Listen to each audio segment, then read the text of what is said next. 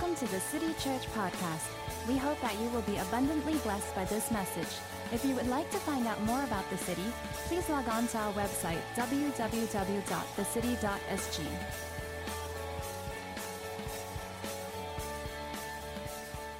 I have a word uh, from God. You know, um, I want to talk about an age old discipline called perseverance. Wow. Wow, sounds difficult already. Like perseverance, what is that in this world? You know, in this time and age, we are living in an instant world. You know, uh, just just the other night I was hungry, and so uh, instead of cooking Maggi mee, Rudy and I, not Rudy, it's not Rudy and I, Rudy I'm just in like in spirit with him. But Rudy went downstairs, and then there's this chef in a box thing. Do you know what chef in a box is? Sengkang is like technology hub, man. You know, so it's this like vending machine that sells um, instant food, but it's like cooked by chefs. So like well-known chefs, okay. So I don't know by who, but then so they have things like butter, buttermilk, um, uh, buttermilk chicken with naan, things like that. You know, so they will have like beef hor fun or black pepper beef with rice, uh, and so it's it's instant. You can get it, you can get it cooked there at the at the instance, and then you just take out and eat on the table, or you can get it cold and then go back home and make it hot. So he went there, and then it's like, you know we just ordered, and then in like five minutes, I had like what do I have? I have like black pepper rice with um, onions and don't know what or what. And then he had like bu- bu- uh, butternut buttermilk chicken with naan. And it was just in a matter of like five minutes of going downstairs and buying. So we live in a world where everything is instant, everything is instant gratification, you know, and we want to use the least amount of time with the least amount of effort to have the greatest impact, to have the maximum impact. That's what we all want. That's efficiency for us, especially Singaporeans. That's efficiency. And we, we forget about this age old discipline called perseverance, called endurance we are presented with so many options that actually there's no necessity for persevering through anything, right? We have so many alternatives that if like this doesn't work out, let's try this way. If this doesn't work out, okay, okay, we always do it the other way. Then we have so many options available today that there is really no need to endure something. Rarely do you hear people enduring anything or persevering through something. It was always like it sounds as though it's like a it's like 50 years ago, people just have to endure to do something. But in recent years, it's like, oh, there are so many options. Let's just Google and see what we can do.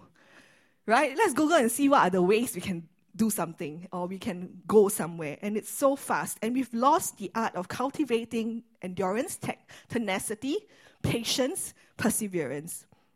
And so, you know, it, it, it just, it bothers me because when it comes to things that matter, we always find the easy way out. Even more so in our spiritual life. This is it. Perseverance is more vital in our spiritual life because it's unseen. You know, a lot of the things that are seen, you know, you are presented with a choice and, you know, it's like, it's there. So you can, you, you can actually see it. But with, with, the, with, a spirit, with your spiritual life, it's a lot of inner working. It's a lot of the unseen things. And even more so with that, how do you persevere for something that you don't really see, that you just kind of feel on a Sunday? Or you kind of feel it when you are, you know, together with a lot, a bunch of Christians, and we're talking about the things of God, and oh, this this feeling comes out, but it's just so hard to persevere to see something through. And so today I want to share with you about spiritual perseverance. You know, we need to have perseverance to be in, in this for the long haul. We are not in it for just, you know, like, okay, I want to, I, I mean, I think Andre shared before, like, if we just want heaven as, as like the goal of our salvation, then the minute we receive Christ in Jesus' name, amen, die, go heaven. That's the whole point. If it, it, I mean, that, that, is, that is what you should do if heaven is the only option, or, or heaven is, is like the only goal of your Christian life. But it's not. We're in this for the long haul. We're in this for something greater, and that's why we need spiritual perseverance. So, what is perseverance? In the dictionary, perseverance says perseverance is a continued effort to do or achieve something despite difficulties, failure, or opposition. Um, I prefer Oswald Chambers. You know, he has this book called My Utmost for My Highest. And he has a very good um, definition of perseverance. And it says, perseverance is more than endurance. I have it there. Yeah. It is endurance combined with absolute assurance and certainty that what we are looking for is going to happen. It's more than just I loon. I tolerate, I endure. It's not tolerance, I just bear with it. But it's with absolute assurance that whatever that I hope that will happen is going to happen. That is perseverance. That's perseverance with a purpose. It's the possession of inner strength with staying power it takes more strength to stay on stay on track with something than just you know you, well, I do this and then I do that and then I do this and then I do that. It actually takes a lot more inner strength and a lot of will and staying power to do something consistently over and over and over and over again. That is spiritual perseverance. It's, and in the spiritual perseverance is the assurance that whatever God say will He will do, He will do. It will happen. So, why do we need to have spiritual perseverance? I have just three very simple things, okay? And I'll go through this. Are you alive today? I'm a bit out of breath because my lung space is very limited. So, don't mind my heavy breathing, and you know, I'm not going to labor. Don't worry. Because I'm practicing my breathing now. Okay, so number one, why do we need spiritual perseverance? It's the basis of our spiritual lives. In Hebrews 12, it tells us, the writer of Hebrews says, Therefore, we also, being surrounded by a great cloud of witnesses, let us lay aside every weight and the sin which so easily ensnares, and let us run with endurance the race that is set before us. In 1 Timothy, it says, Fight the good fight of faith. Lay hold onto eternal life, which you also call confess to the good from confession in the presence of many witnesses. Our spiritual lives has, is always likened to like a race. It's likened to a fight. And it's not like, you know, I'm not happy with you, you're not happy with me, we fight, fight, fight. It's like a ring fight, you know, and then there are different rounds. And it takes endurance. It takes uh, it takes a, uh, it takes perseverance to do that. It takes a long time. You know, it's like the Subaru car challenge. What was the record this year? Like 70, some 75 hours? 75 hours, but our race, our fight is even more worth the fighting for, right? It's even more worth, more worth the persevering for than the Subaru car challenge. Okay, all athletes, we are we are always because you know, like I said, the, our spiritual lives has always been likened to like a race, like a fight. And we are always likened to like soldiers and like athletes, you know, in the race. And all athletes know that we need stamina. You need stamina. You need mental stamina also to go through trainings, to go through the same routines over and over and over again. Athletes don't train differently. You know what I mean? It's not like this week, let's do um, this, and then after next week, let's do something else. They train in the same way all the time. Like swimmers swim in the same, they just keep clocking time, clocking time, clocking time, clocking time. They just keep going at it all the time in the same, with the, of course they have cardio and every, different things, but their main training, just they just keep going at it at the same thing at the, all the time. And we need to have spiritual stamina to finish our race, our fight, and I need stamina to finish my message. Philippians tells us, you know, that Paul says he pressed toward the goal for the price of the outward call of God in Christ Jesus. He, he describes himself as straining towards. In some, in some translations, it's like pressing on towards the goal. You know that in our Christian life, it is not. It's not a. Our Christian life has an end goal. Right? It's not some um, weird journey that has no ending, and then we are just living life aimlessly. There is a goal at the end of the day. Christ the outward call of God in Christ Jesus. There is a goal, and, and we are told to strain towards. You know, if you notice, we are not called to like skip along and let's go towards the goal, but we're called to strain. There is, there is an implication that there is a need for endurance, there is a need for pushing through, there is a need to press on in spite of. It's not just a, no, just a, a stroll in a park. And Philippians also say that, you know, we have to work out our salvation with fear and trembling. You know, the Greek word there, work out, means to continually work to bring something to completion or fruition. You see, eternal life, like I said, is just the first of many things that the believers has access to once we receive Christ. It's the first of many things. We actually live our lives unpacking all that God has, all, all that Christ has done for us right? Eternal life is just the first thing. It's like your, you know, when you sign up for membership for like some restaurant or a gym or like a, a credit card, that's like your coupon. that's the first thing, like you get this how many vouchers off. Eternal life is that. Then once you sign on, that is guaranteed. You are there. Okay, these are all your benefits. But then uh, this, this, is like your your your membership. Really, you have eternal life. But you spend the rest of your life unpacking all that Christ has done for you. it's a lifetime of discovering what you have access to, what God has made available to you. And so, even in our spiritual lives, we, we, there is a need to cultivate spiritual perseverance because we need perseverance to work out, to pack out, to work out our salvation, to unpack what God has given us, like the fruits of the Spirit. Fruits of the Spirit don't just come to you when you are uh, when you are a Christian, when you say you are a Christian, and then all of a sudden you, em- you embrace every fruit of the Spirit, and you are the manifestation and personification of all the fruit of the Spirit. There is a working out, there is a discovering, there is a process that you go through to become and to embody the, the fruits of the Spirit.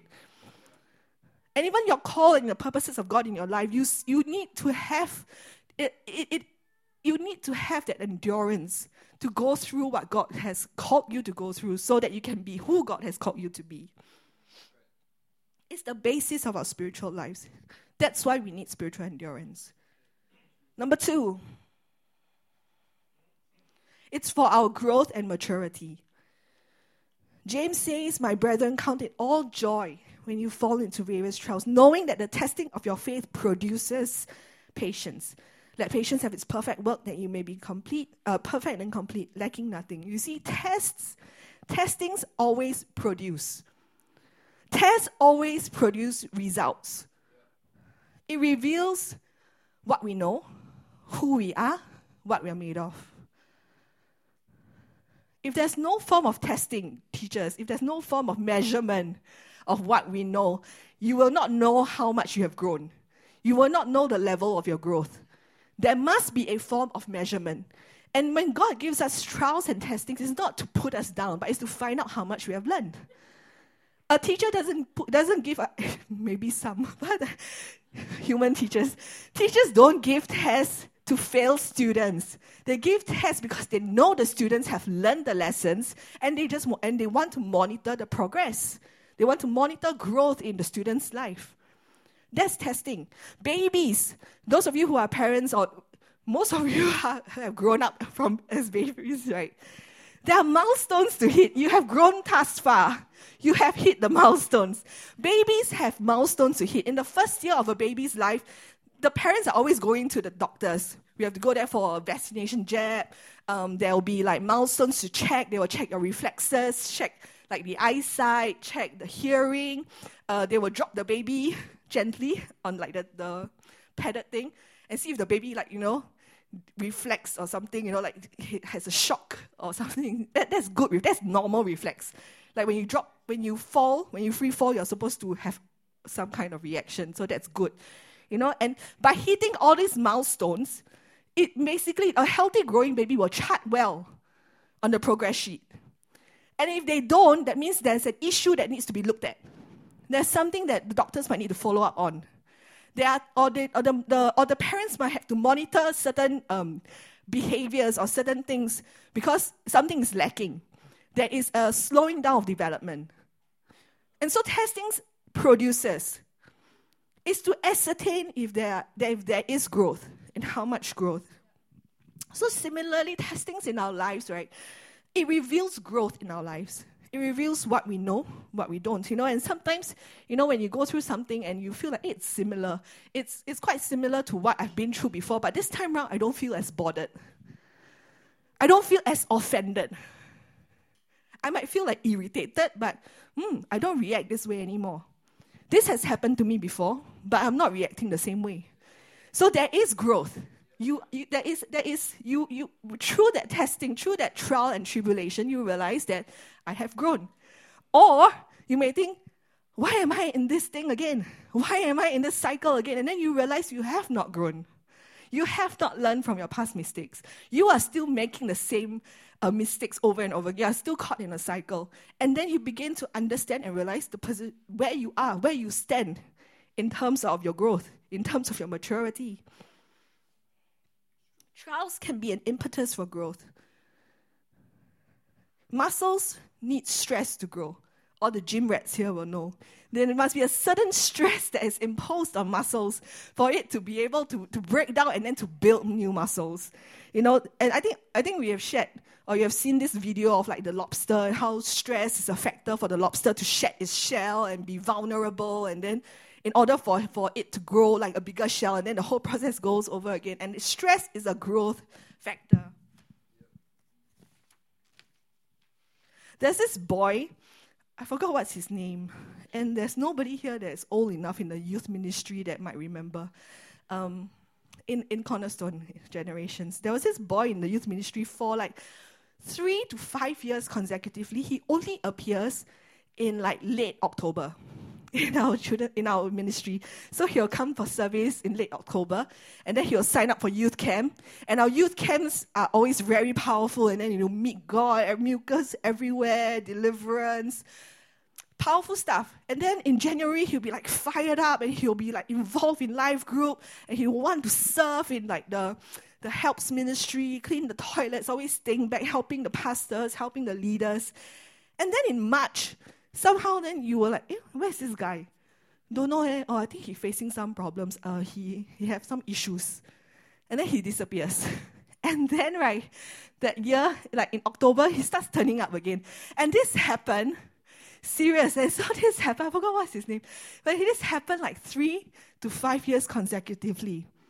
He just keeps coming back for youth camp, gets fired up, and then when things of life comes in his way, he just disappears, goes back to his same routine. And then in October, he will feel like convicted. Uh, I need to come back to church again. And then he comes back to church again. he does the same thing over and over because he doesn't have spiritual perseverance. And so he produces no results. There's no growth. There's no spiritual growth in his spiritual life because he did not develop endurance to go through the things of life, the, the uh, I won't say persecutions, the trials and testings of life, and he just gets defeated again and will that come back when he feels good.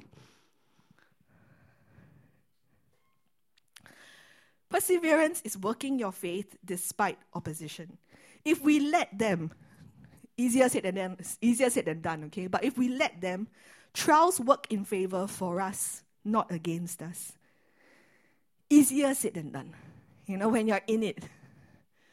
But I pray today that we have a perspective change that, that in that in the midst of our trials, in the midst of whatever difficult situation you're going through, that the Lord will just illuminate that thought in your in your heart and in your spirit.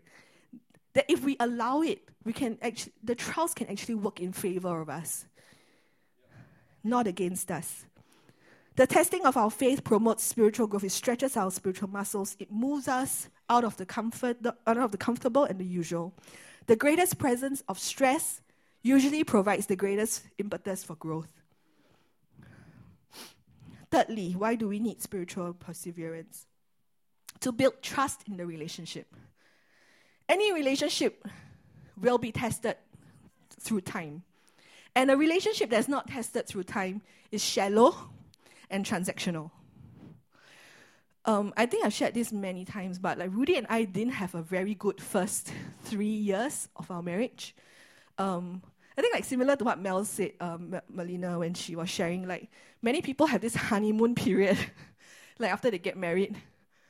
I don't remember us ever having like a honeymoon period. Like immediately there was, there were like stuck differences. Because uh, Rudy came to Singapore when he was 12 years old from Indonesia. So he has always been living with his elder sister, um, like in te- like with uh, guardians. And when his sister got married, he was living on his own. He was a tenant, you know, that kind of thing. Um, I've always lived with my family, of course, and my family, my my mom's fridge is always um, uh, filled with food, even at like 12 plus a.m. Sometimes when I come back and I bring my youths to my house and I'll, oh, ma, can you cook beef hor fun for everybody? Oh, beef hor fun it is. You know, so it, I've always lived in that kind of, and then like, everybody's sharing, everybody buys food home. And so immediately there were stark differences in the way Rudy and I um, actually lived. And that actually produced a lot of stress. It's not just about the toilet seats. It's not about the way you put you you know you apply your toothpaste. It's more than that. It's like just things that he does. I'm like, why do you do things this way? And then there are things that I do, then he's like, why must we do it this way? you know, and straight away there is like there's there was it was so difficult and, and throughout our that three years, maybe more for him, uh, but there were always thoughts like, why did I marry him? Why did I marry her? Both, you know, and it came to the point where we were, um, I won't say we, I'll just say myself, but I believe he also did, because he shared also. but I felt so trapped you know, because marriage, we all know, covenant binding. It's not just you and your husband, it's God. This whole Christian notion of covenant and how it's, you know, everlasting, that kind of thing. And and I just felt so trapped. And I I don't want to use the the D word, but to me it's like, is that if that is my only option that I can get freedom, like I started thinking like, how would life be? I just have to leave church. I don't have to be a leader in church. I can be a Christian somewhere else where it's accepted, you know, things like that. And I just felt so trapped. And it came, it, it, come, it came to the point where it was so out, it was so um, like you felt like there's no way of escape. And so one day I sat down with Rudy and said, Rudy, if we don't do something about this, we're either just going to be miserable for the rest of our lives, for the rest of our lives. You know, I don't even want to think about having children because I don't want the children to grow up in this kind of environment. Um, but we'll, we, will be miserable or we, we separate. if we don't get things right, let's just live separately. We don't have to ever get a divorce. We don't have to be dead, but we can just live separate lives. We are just tenants in the same home you know, because it got so bad and we, I felt so trapped. And so we, we decided, okay, you know, let's, let's try. I mean, we are already legally bound. So let's, let's try, let's, let's do it. And so we, we sat down and we spoke about all our disappointments. We spoke about all the things that, that hurt us that each other did that hurt us, what each other have been doing throughout the years that have hurt us. We spoke about why we responded in certain ways. And then we and then after all this sharing of heart, which is very unusual for Rudy because it's very hard for him to articulate all his feelings. It's easier for me. So I'm like, no, no, no, just going for it, you know. but after that, then we we're like, okay, what are the practical things that we need to do? And so we sat down and for a good one year, because I'm a communication is my top need quality time, and then uh, when it comes to the five love language, quality time. So now that I'm spending time with you, it shows that I love you. Yeah, okay, feel loved. Okay, yeah. Um, so quality time is my number one. But it comes to like needs, right, felt needs, communication is my number one. I need to spend time with you and talk to you. These two are very low on Rudy's list, very low. So he buys me gifts, he does he does things for me, but he's not there. I can't have a conversation. So I felt so lonely. And so for one whole year, this is what we decided to do, like concerning my my side of the needs, okay? That we sat down at 10 o'clock, we have to be home, or like whatever time he reaches home, we off the TV, off whatever like music we are playing, and we sit down, face one another, and talk for 30 minutes. I don't know, like for some couples it's easy, you know, to like, oh, I got so many things to talk. But we literally sat on the couch next to, and then we face one another and we go like, and we don't ask how's your day, what is how is work. We go like, how are you feeling today?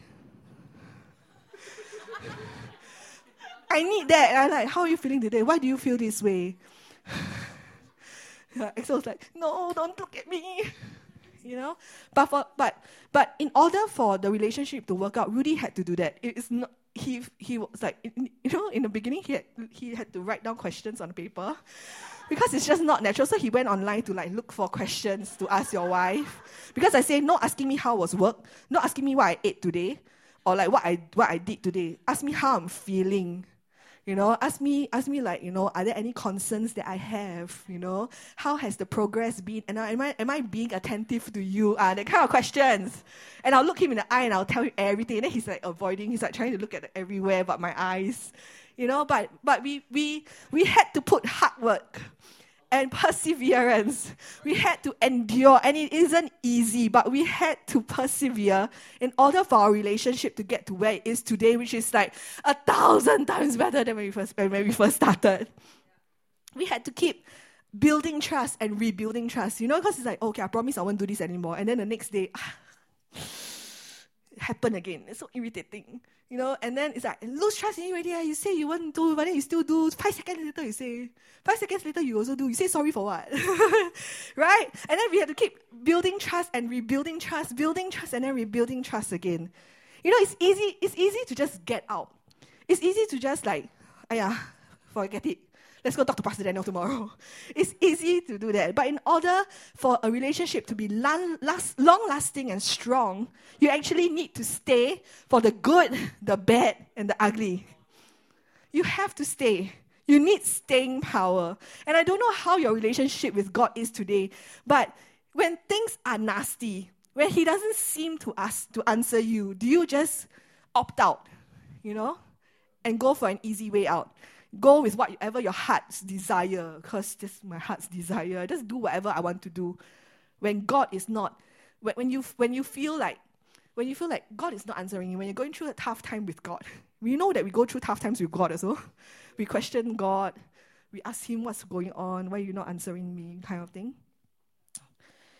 But in all honesty, we got the longer end of the deal. God is faithful to all his relationships. Jude tells us in verse 24 that He is able to keep us from stumbling. We are not left alone in our Christian walk. He doesn't leave the responsibility of the relationship to just us, but He's there. He's there to keep us from stumbling. He's there watching over us. He's not there to, like, oh, you failed. Then I'm God. Now you realize that I'm God. No. Okay, he doesn't he doesn't just opt out of the relationship the, at the soonest time that you fail, but he is able to keep us from he is actually watching over us keeping us from stumbling. He wants to prove himself to us. You know, we, we will always live in the tension of now and the future, right? We will always live in the tension of what is and what could be. It's a, it's a, it's, it's from the day we say yes to Jesus, it's a, we are in a process. And many people don't really like this other P word process. We all want the outcome. I'm sure all of us have dreams and visions that God have given us. All of us have um, a preferred future. We all have. If you don't have, the prophetic team will pray for you later. Speak life into your world. But we all have a preferred future, you know. And sometimes we are just caught in this like present situation, and we're thinking, how long more? That is always my question to God. God, how long more before I see myself in what you have shown me? But many, so many of us want the promises, the prophetic words, the, the prayers to be fulfilled, to come to completion, to come to fruition. But not many of us are, wi- are willing to stay in the process. We, are, we will be put in a process, but whether we stay or not is up to us. You know, like when we, when we, got, when we are saved, um, we are justified. That's justification. It's solely based on what Christ has done. So once we are saved, we are made righteous in His sight because of what Christ has done. But sanctification is the process. Have you heard this word before? sanctification, I'm like being very old school until now. Sanctification is the process of being set apart for God being conformed to the image of his son. That's sanctification. And from the day we say yes to Jesus, we are straight away justified. But there is a process of sanctification for us to be more and more like Jesus. We are in a process whether we like it or not. And we need to have staying power. Many of us, you know, like I said, the working of the fruit of the Spirit, the working out of, our, of character issues our personality or, or just you know the way we talk, the way we think, our thought life, our emotional life. All these are in the process of sanctification, and we need to have endurance. We need perseverance to withstand the fires of refining. We need to withstand purification.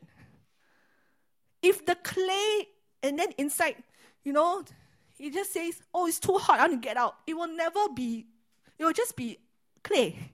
It will never be like a nice art of pottery. It will never be like a nice bowl or a plate or whatever it's meant to be.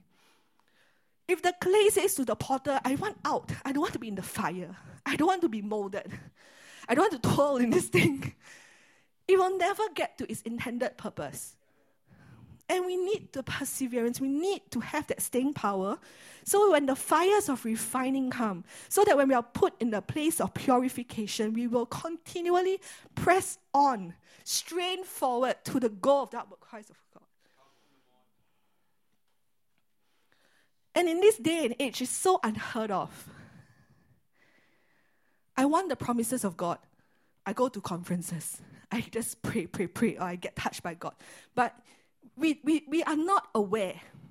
You know, you're aware of things that only you're aware of, that you make yourself aware of.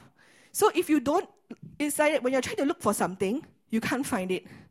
Uh, no, you can only you can only find what you're looking for. Sorry, you can only find what you're looking for.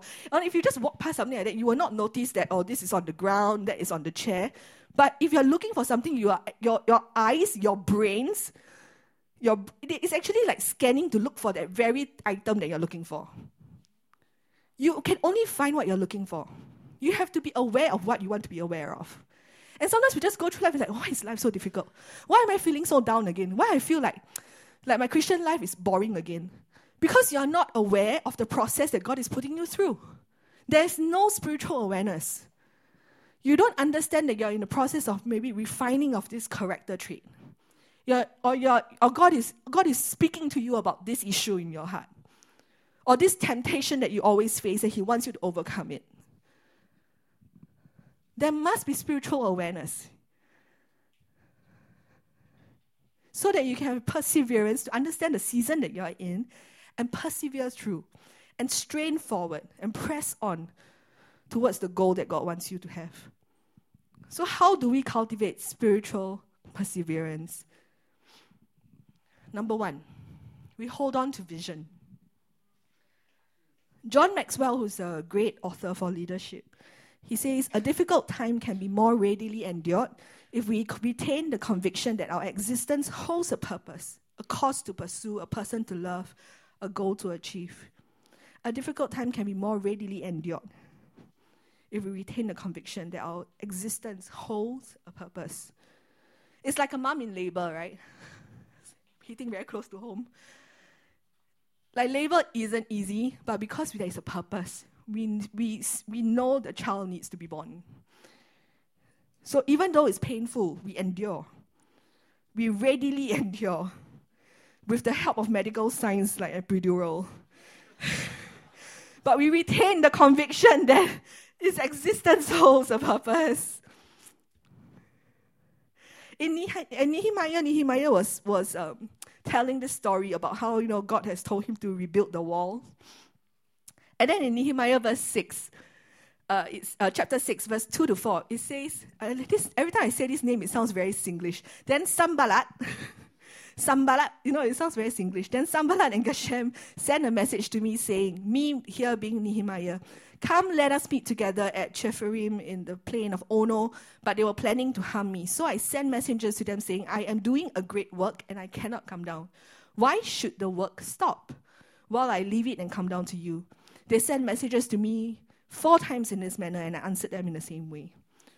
So four times messengers came to tell, oh, I mean, you know, the, the people want to harm him. They just want to, they want to kill him because of what he's doing.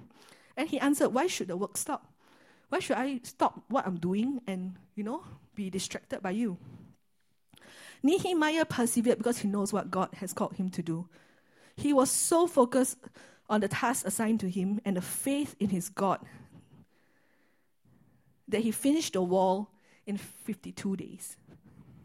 What is the vision of your life today? What is the goal of your life?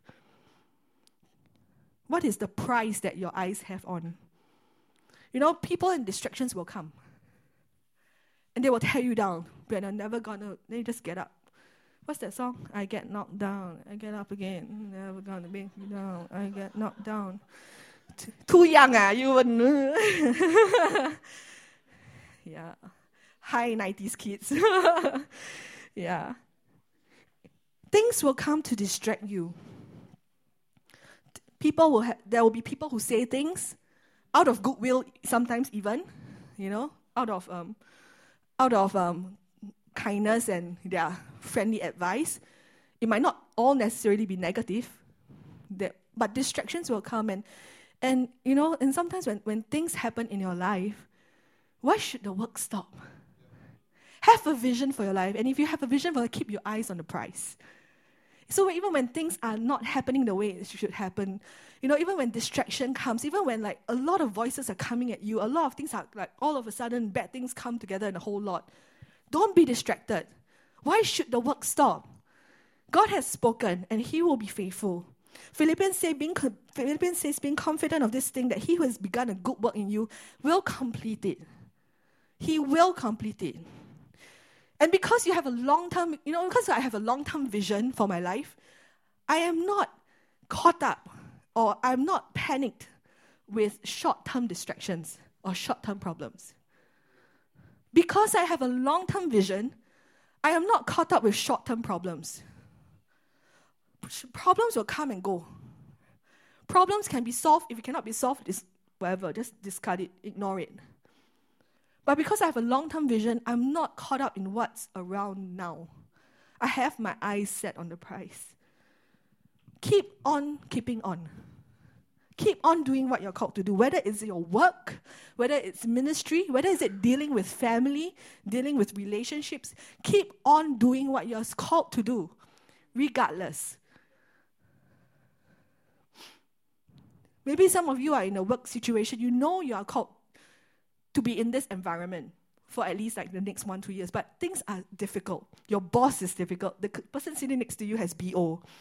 You know, things are just bad. but keep on keeping on.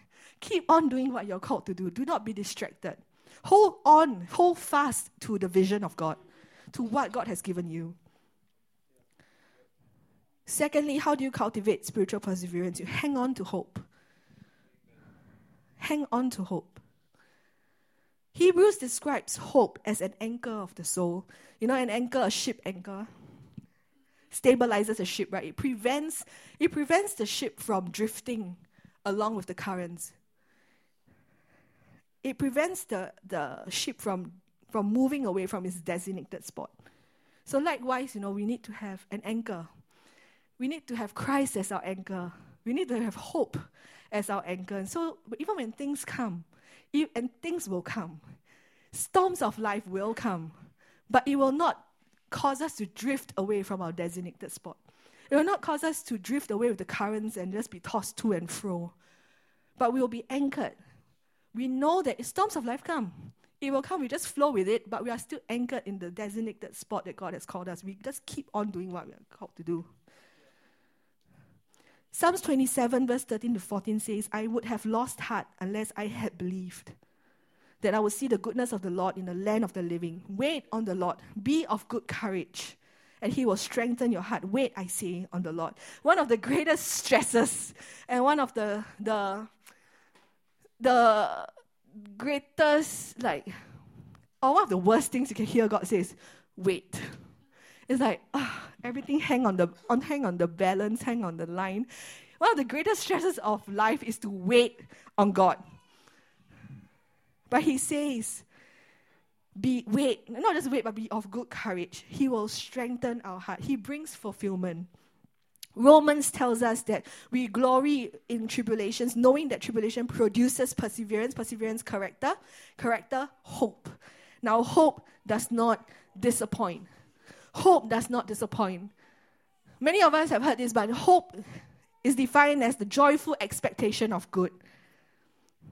And Romans 8:28 tells us that, if, that all things work together for good to those who love God, to those who are called according to his purpose. And you know, if it's not good, it's not the end. If it's not good, it's not the end. Hang on to hope. If it's not what God has shown you, if it's not what God has spoken to you about, hang on to hope you know, being this is my third child that I'm being that I'm pregnant with. Um, with with the first might be TMI, ah, okay, but bear with it. You are all adults. for the first two, for the first two children, it was very easy to have. Uh, we conceived like the moment we try, not the moment, but you know, like it was easy. When we wanted to, we tried, we had. Okay, um, it was so easy, and so we, were, we we have always wanted. Like you heard me before? God has spoken to me, and then Rudy much later that we were gonna have three kids at least. Uh, he's not here, so I can at least. And so when, when we wanted to have this third child, we thought like, oh, it'll be like number one and number two, easy. Like, so I planned, okay, because Travis is a year-end baby, Aralyn is a mid-year baby. I want to have a beginning of the year baby. So, you know, you can calculate these kind of things, yeah. Uh, so, calculate already, right? Then I'm like, okay, let's, let's try. And then, wow, we confirm like, you know, in like January, Feb, we might be like a February baby. And then we, so we tried to conceive, and I didn't. And then after three months, still nothing happened. Okay, in I just want to say this, okay? Disappointment, right, is not measured by number of years or how many times, right? So uh, I'm saying this while being empathetic to people who actually have been trying for years. Okay, uh, there are many people who have tried to have children or, or you have waited for something for definitely more than a year. Okay, like three years, 10 years, 20 years. I, I'm not, disappointment is not measured by the number of times or the number of years, but I felt disappointed. Because to me, it's like, I thought it would be easy. What's wrong with us? Shall we go for a checkup? And then six months later, there was still nothing. Like, it was nothing. And I was super stressed out. I'm like, is it because I'm older? You know, like, what is happening to our, is our lifestyle bad? That's why we, we don't have children. And and then all of a sudden, because you must understand, okay, this is what God has spoken to me since I was young. I will have at least three kids. This is why God has spoken to me. And every time somebody asks me, like, how many children you want? Oh, I want at least two boys, one girl. I always say that. I even have the, it's not confirmed, confirmed yet, but I always, I always say if I have two boys, one will be called Travis, the other will be called this name. not Marshawn, or Tyrone, or Christian Delavon. Stop it.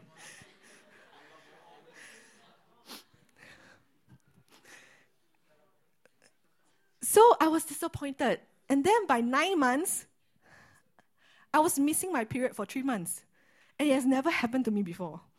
And I'm like, how to, con- how to try to conceive when I'm not having my period? Like, this is like, what is happening? And I told Rudy, let's go for checkup. Uh.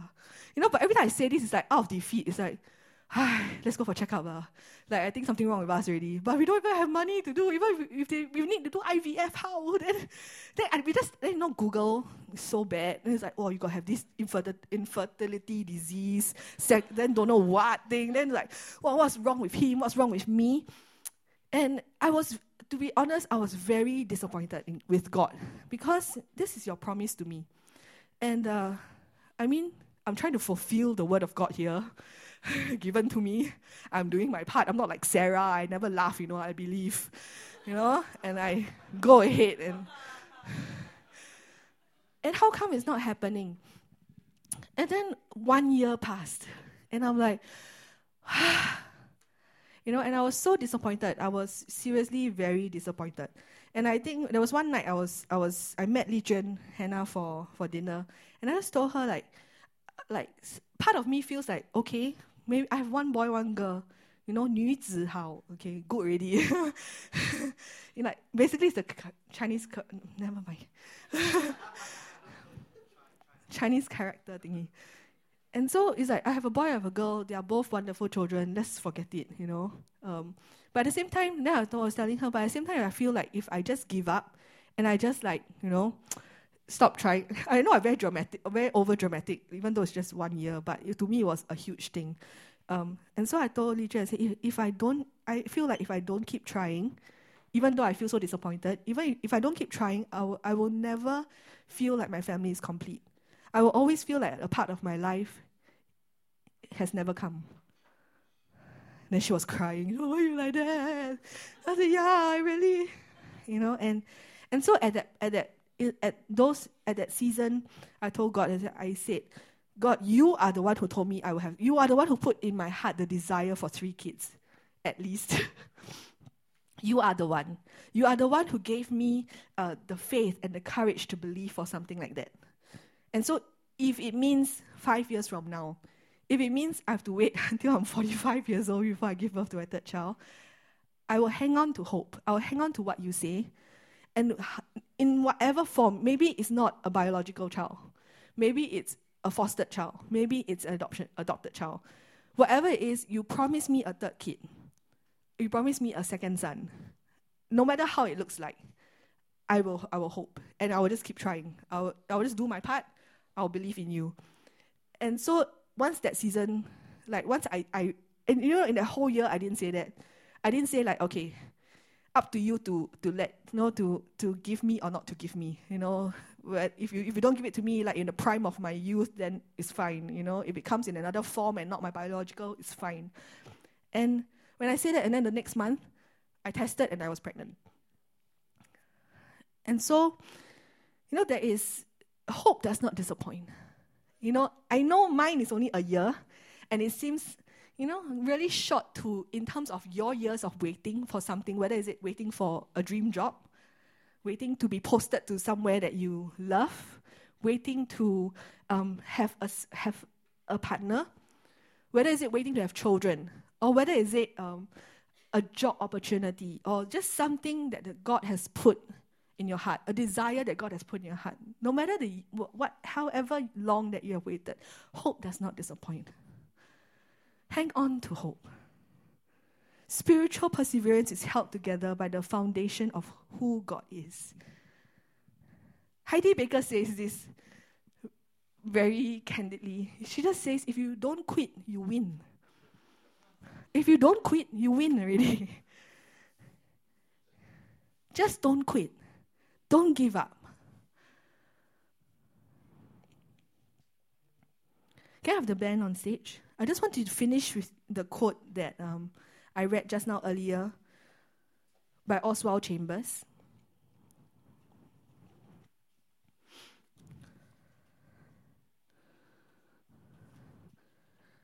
Oswald Chambers said just now the perseverance is more than endurance, it's endurance combined with absolute assurance and certainty that what we are looking for is going to happen. And then he continues. The last one. Perseverance means more than just hanging on, which may be only exposing our fear of letting go and falling. Perseverance is our supreme effort of refusing to believe that our hero is going to be conquered. Our greatest fear is not that we will be damned, but that somehow Jesus Christ will be defeated. Also, our fear is that the very things our Lord stood for love, justice, forgiveness, and kindness among men will not win out in the end and will represent an unattainable goal for us. Then there is the call to spiritual perseverance a call not to hang on and do nothing, but to work deliberately, knowing with certainty that God will never be defeated.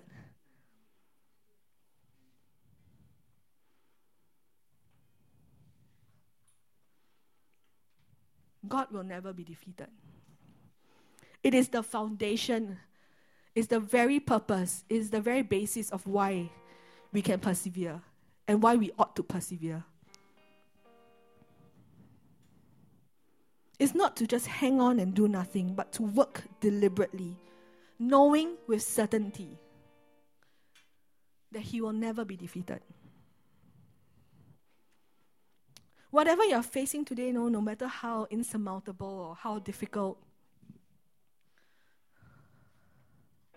I want you to be reminded again that God will never be defeated. He's concerned with all issues of life. Whether is it having a child, uncertainty in your future, you know, even even going through things in your spiritual life, you don't feel God is real you're not sure what to make of your life, anything, anything that is difficult in your life today, anything that that is that it, that seems insurmountable, that seems difficult, remember that God will never be defeated.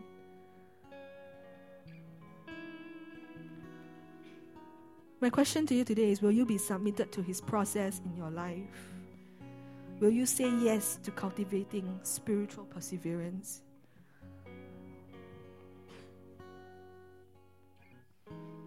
Can we all stand?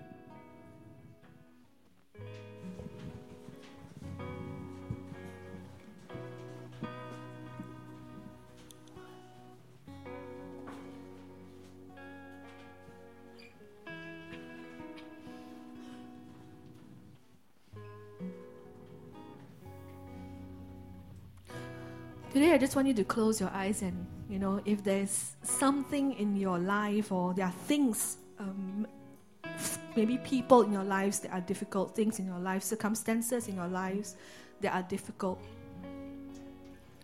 that you have been going through even for a while, or are obstacles, you know, or are things that you just can't, can't seem to shake off. Just want you to present that before God today. Just present that before God today. And even as the band begins to lead us in a time of worship, I'm praying that hope will arise. That God will bring hope to your heart today, knowing with certainty that He will never be defeated. That you that He has your side. That He has your back. That He will begin to clarify the vision that He has for your life, the vision of God that He has placed in your life, and He will cause hope to arise. Hope in Him that Jesus Christ will not be defeated. Jesus Christ will not be defeated.